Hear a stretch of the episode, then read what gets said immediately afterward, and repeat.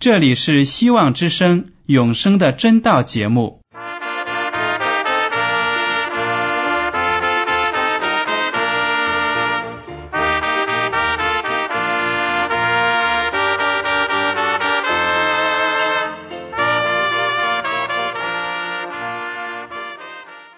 亲爱的听众朋友们，你们好，我是艾德，很高兴今天能和你们在永生的真道这个栏目中见面。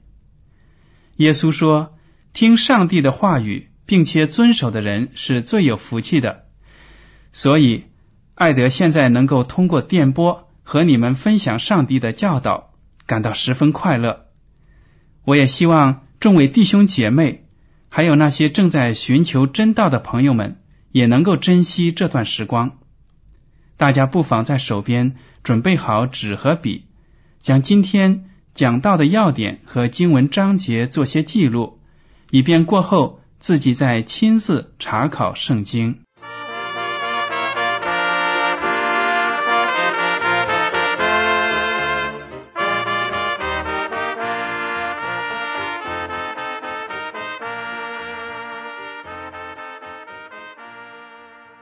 听众朋友们，今天我要和你们谈论的话题是：圣经有没有说玛利亚是圣母呢？大家也许知道，罗马天主教会呢，把耶稣基督的生母玛利亚尊为圣母。虔诚的天主教徒往往把玛利亚摆在一个很高的位置，称她是与基督同等的救赎者。也就是说呢，不但耶稣基督是救主，而且玛利亚也是救主。他们其中的许多人在祷告的时候，已不再是奉耶稣基督的名而求，而是奉圣母玛利亚的名在求。在十九世纪后半期，世界各地都发生了许多所谓的圣母玛利亚显灵的事件。有的说，圣母玛利亚的图像呢显现在窗户的玻璃上；也有的说，圣母玛利亚的图像呢显现在天空中，用云彩组成。这样的事情呢，近些年来也越来越多的在各地发生。这个世纪呢，这样的显灵的事情是越来越多。还有呢，一种现象。让很多的世人都迷惑。有些被天主教徒们供奉的玛利亚的像，或者耶稣的像，或者其他圣徒们的像呢，会流出血水或者泪水。这种奇特的现象让很多人感到惊奇，以为是上帝要给我们世人一种什么启示。很多人呢都蜂拥至。这些雕像之前祷告跪拜，那么耶稣基督的生母究竟是不是配得人敬拜的圣母呢？很多人对这个问题可能有疑问。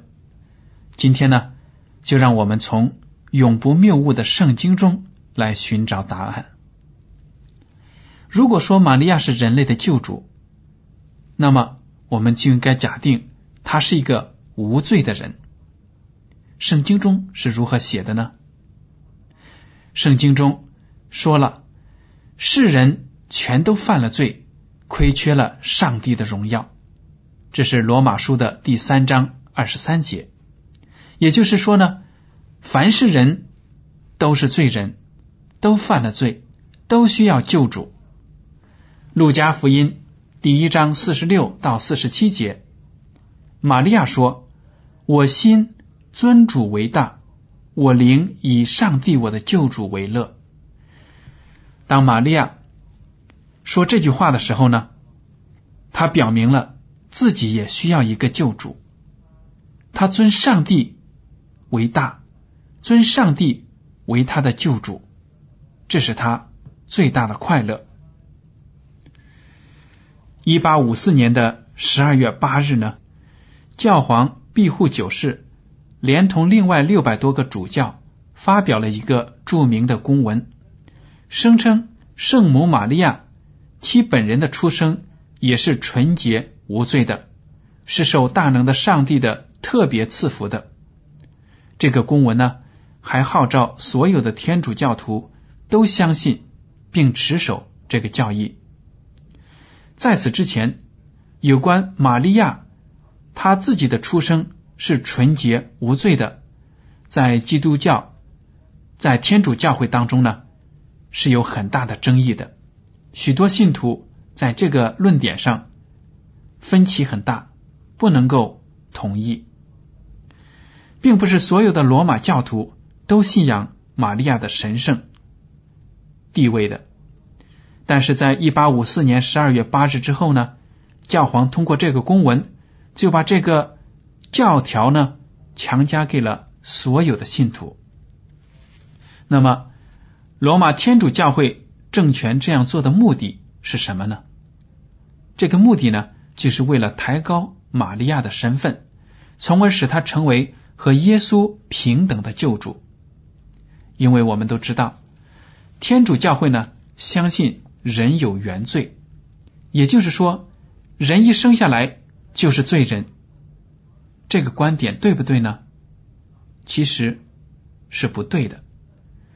我们每个人出生呢，都继承了亚当和夏娃犯罪后的特征，有犯罪的倾向。但是，当一个婴孩没有选择权，没有做出错误的选择之前呢？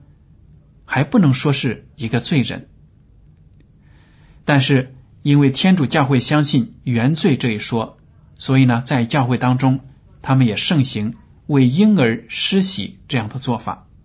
当然，我们都知道，为婴儿施洗是不符合圣经的，原罪这样的说法呢，也不符合圣经。所以啊，他们就说了，如果耶稣基督从圣母玛利亚出生。那么，只有在玛利亚是纯洁无罪的情况下，耶稣才可能是无罪的。但是呢，这样的论点就是不符合圣经的。圣经说，耶稣基督生成了肉身，继承了人的软弱。不信呢，大家来看一下罗马书第八章第三节：上帝就差遣自己的儿子。成为最深的形状，上帝就差遣自己的儿子成为最深的形状，说明了耶稣基督来到世上具有人的特性，和我们每一个人一样，都有被试探、都有跌倒犯罪的可能。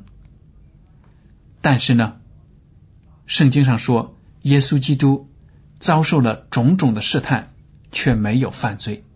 并不是说，因为他的出生纯洁无瑕，圣母玛利亚纯洁无瑕，所以呢，耶稣基督才具有这种特性。不是的，上帝让耶稣基督来到世上，为的就是让人看到他和我们罪人有同样的身体，经受同样的试探，但是呢，凭着对上帝的信心。对上帝的话语的持守，他可以不犯罪。我们也知道呢，耶稣基督在这个世上的时候，也有人生理上的基本需要，他也会感到饥饿，也会感到困乏。马太福音第四章第二节说，他进食四十昼夜，后来就饿了。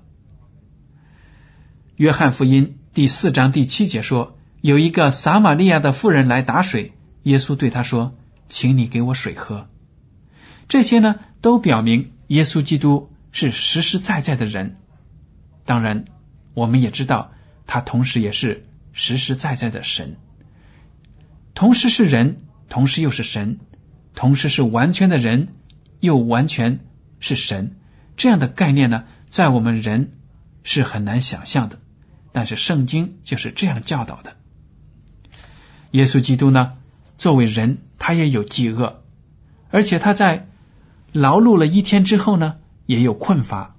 圣经经常的记载呢，耶稣基督在众人的要求之下为他们治病，然后在一天结束呢，就退到安静的地方祷告休息。有的时候，门徒们划着船从加利利海的这边到那边，耶稣呢就趁机在船尾睡觉。这些都说明，耶稣和我们每个人一样，都有这些吃喝休息这样的基本的生理需要。希伯来书第五章七到九节这样写道：“基督在肉体的时候，即大声哀哭、流泪祷告，恳求那能救他免死的主，就因他的虔诚蒙了应允。他虽然为儿子，还是因所受的苦难学了顺从。他既得以完全，就为凡顺从他的人成了永远得救的根源。”我们也知道，这些经文讲的是。耶稣基督在克西马尼园受难之前痛苦的祷告，当他意识到自己要为全人类的罪死亡，与上帝隔绝，那种感觉是非常的痛苦，非常的可怕，他就忍不住大声的哀哭、流泪祷告。但是呢，他把自己顺从给上帝，说。要照着上帝的旨意行，最后他还是坦然无惧的在十字架上为罪人献出了自己的生命。这些都说明耶稣基督代替了罪人，感觉到了罪把他和上帝隔开那种痛苦。但是呢，他被钉死之后又从死里复活，同时也说明上帝爱罪人。有能力让罪人从死里复活，有能力让罪人的罪过得到宽恕。所以呢，只要我们顺服耶稣基督，按照经文上说，我们都能够得以完全成，让耶稣基督呢成为我们永远得救的根源。希伯来书第二章十七到十八节这样写道：所以。他凡事该与他的弟兄相同，为要在上帝的事上成为慈悲忠信的大祭司，为百姓的罪献上挽回祭。他自己既然被试探而受苦，就能搭救被试探的人。有的人说，耶稣完全是神，所以他才能不犯罪。这种说法呢，非常的片面，是错误的。如果说耶稣基督是完全的神，他不犯罪，那么我们就有理由说，因为我是人，所以可以犯罪。上帝啊，你一定会救我的。但是呢，圣经上说，耶稣基督取了肉身的形状，最深的形状，也有痛苦的时候，他就在各样的事上受到同样的试探。但是呢，大家都知道，耶稣基督。凭着圣经的话语说，经上记着说，用这样的话语击退撒旦的进攻，在凡事都没有跌倒。这样呢，他就能了解我们人类在地上所遭受的苦难，所以他有资格拯救我们。如果一个医生自己没有发烧、没有头痛过，他怎么能够体会到病人自己的痛苦呢？很多医生呢，就是因为自己曾经经历过这样那样的病痛，所以呢，他更加体谅到病人的需要，更加会用温柔的那种全心全意的服务呢，为病人效服效劳。耶稣基督来到世上，知道我们的苦，所以呢，更能体会罪人的心情。更能够全心全意的为我们服务。那么，耶稣基督自己有没有把玛利亚放在一个特别的位置上呢？有没有说玛利亚就是圣母，要我们向玛利亚祷告呢？我们来看一下马太福音第十二章四十六到五十节。耶稣还对众人说话的时候，不料他母亲和他弟兄站在外边。要与他说话，有人告诉他说：“看呐，你母亲和你弟兄站在外边，要与你说话。”他却回答那人说：“谁是我的母亲？谁是我的弟兄？”就伸手指着门徒说：“看呐，我的母亲，我的弟兄，凡遵行我天父旨意的人，就是我的弟兄、姐妹和母亲了。”当耶稣基督说：“谁是我的母亲？谁是我的弟兄？”听起来好像觉得有一点粗俗，好像不够温柔。自己的母亲和弟兄来找他，还说这样的话。其实呢，耶稣基督在这里说，是为了表明一个属灵的道理。他就对所有的门徒说呢：“凡遵行天父旨意的人，就是我的弟兄、姐妹和母亲了。只要是顺从上帝的人，就可以和耶稣成为一家人。这就是他要说明的道理。耶稣基督。”在生活上是非常孝顺自己的母亲的。当然，圣经也记载了，在早期呢，耶稣基督出来传道的时候，他的弟兄们并不了解他的使命，不相信他。耶稣基督为此肯定也会感到难过。所以呢，在这种情况下，耶稣基督就说：“凡顺服天父旨意的人，就是他的弟兄姐妹，就是他的母亲。”怀艾伦师母也说，玛利亚在抚养耶稣的过程中，也是靠着天使的指导，花很长很长的时间观察耶稣在他的行事使命当中，慢慢的体会到耶稣的作为人类的救主的重要使命，才对他的生活有了深刻的了解。在此之前呢？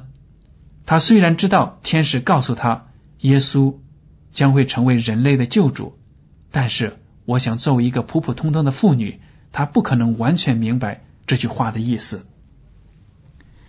好了，我们再来看一下《路加福音》第十一章二十七到二十八节。耶稣正说这话的时候，众人中间有一个女人大声说：“怀你胎的和乳养你的有福了。”耶稣说：“是。”却还不如听上帝之道而遵守的人有福。这句话呢，就是说，凡是听上帝之道而遵守的人，就是受赐福的。当耶稣在讲道的时候，有个妇女就说：“哎呀，你讲的真好！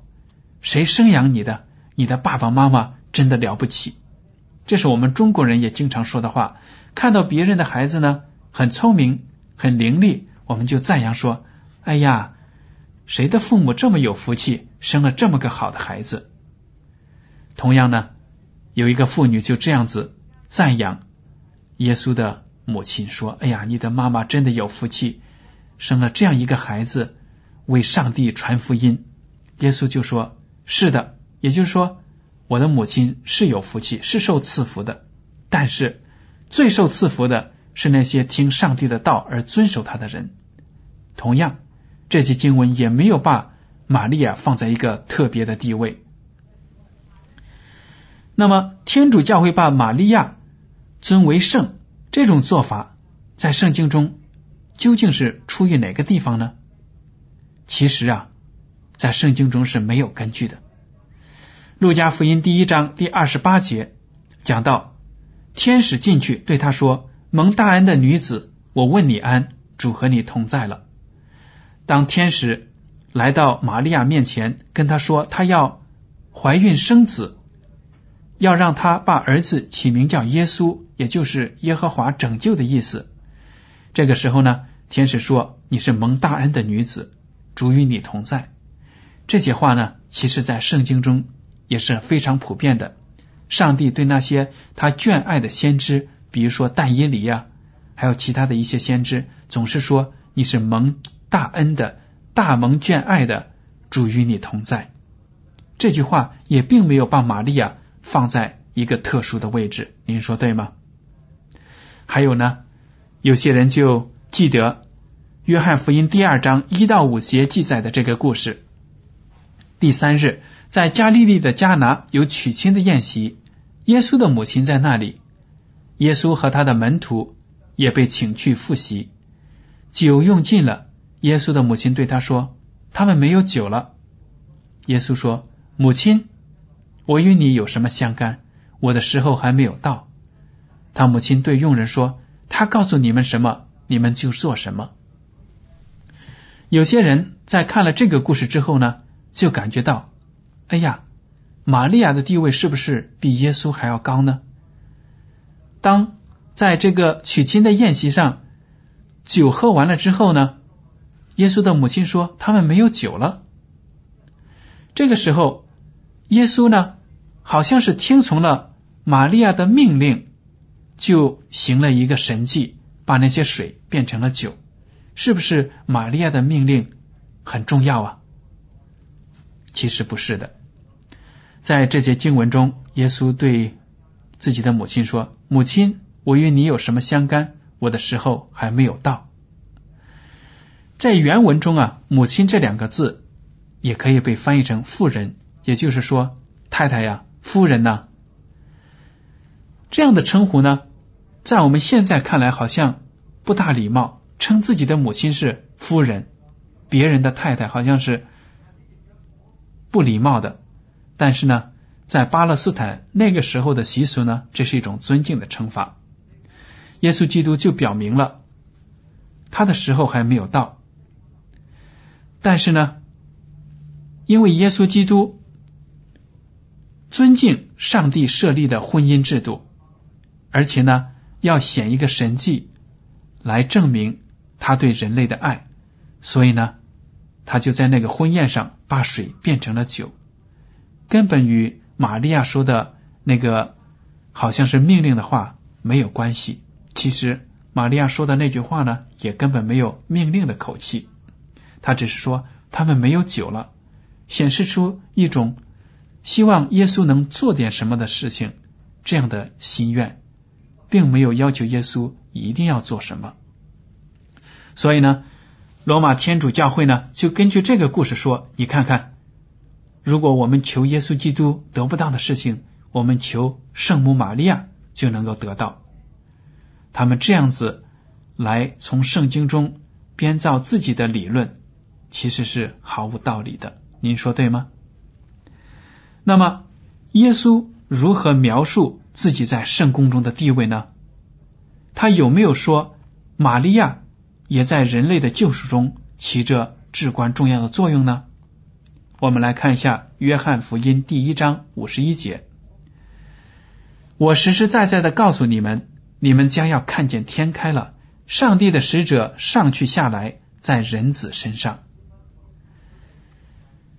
这里呢，耶稣基督就说了：“你们要看见天开了，上帝的天使们在人子身上。”上来上去，也就是说，上帝的儿子耶稣基督就好比是人与上帝之间的桥梁，一个梯子；而上帝的天使们呢，通过耶稣基督来来往往传达上帝给人的信息，然后呢，把人的祷告传达给上帝。这里没有提到圣母玛利亚，因为玛利亚根本就不能是被称为。圣徒的，就好像罗马天主教会要把哪一个出色的修女呀或者神父啊封为圣徒、圣洁那样子的称号。玛利亚没有，耶稣也没有说到天使们是通过玛利亚上上下下。那么圣经告诉我们，罪人应该信靠的救主是谁呢？提摩太前书。第二章五到六节这样说：因为只有一位上帝，在上帝和人中间，只有一位中保，乃是降世为人的基督耶稣。他舍自己做万人的赎价，到了时候，这是必证明出来。这节经文讲的非常清楚，只有一个上帝，而且呢，在上帝和人之间只有一个中保，就是只有一个替我们代祷的。那就是耶稣基督。我们不能通过其他任何的人，不管是玛利亚也好，还有其他的所谓的圣徒也好，我们不能通过他们来到上帝的面前，只能通过耶稣基督。希伯来书第四章十四到十六节说：“我们既然有一位已经升入高天尊荣的大祭司。”就是上帝的儿子耶稣，便当持定所承认的道。因我们的大祭司并非不能体恤我们的软弱，他也曾凡事受过试探，与我们一样，只是他没有犯罪。所以，我们只管坦然无惧的来到施恩的宝座前，为要得连续蒙恩惠，做随时的帮助。这节经文呢，讲到我们的大祭司耶稣基督，他能够体恤怜悯我们的软弱，而且他是我们唯一的中保代祷人。只要我们坦然无惧的来到施恩的宝座前，他就是我们随时的帮助。这句经文也讲的非常清楚，没有说让我们奉玛利亚的名。带到，这就是圣经的根据。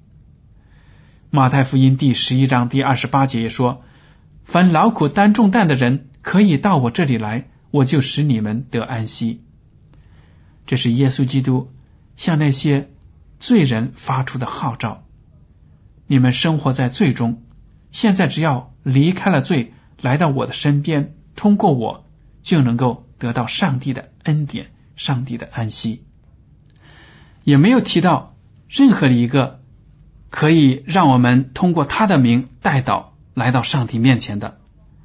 圣经中怎么都可以从头读到尾，但是就找不到说除了耶稣基督之外，我们还能靠着别人得救，没有的。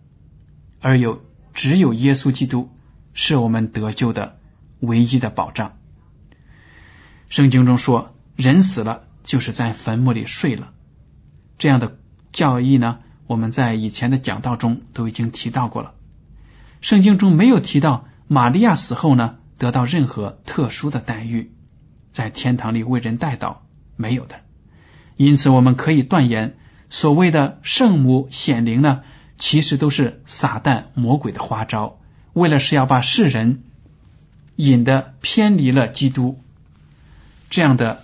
险恶的用心呢？我们基督徒都要凭着圣经的教导看得清楚。好了，听众朋友们，今天的永生的真道节目到此呢就结束了。您如果对今天的讲题呢有什么想法，您就可以写信给我。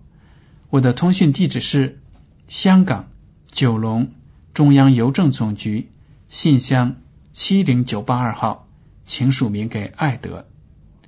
如果您在来信中要求得到免费的圣经灵修读物节目时间表呢，我们都会满足您的要求。再见。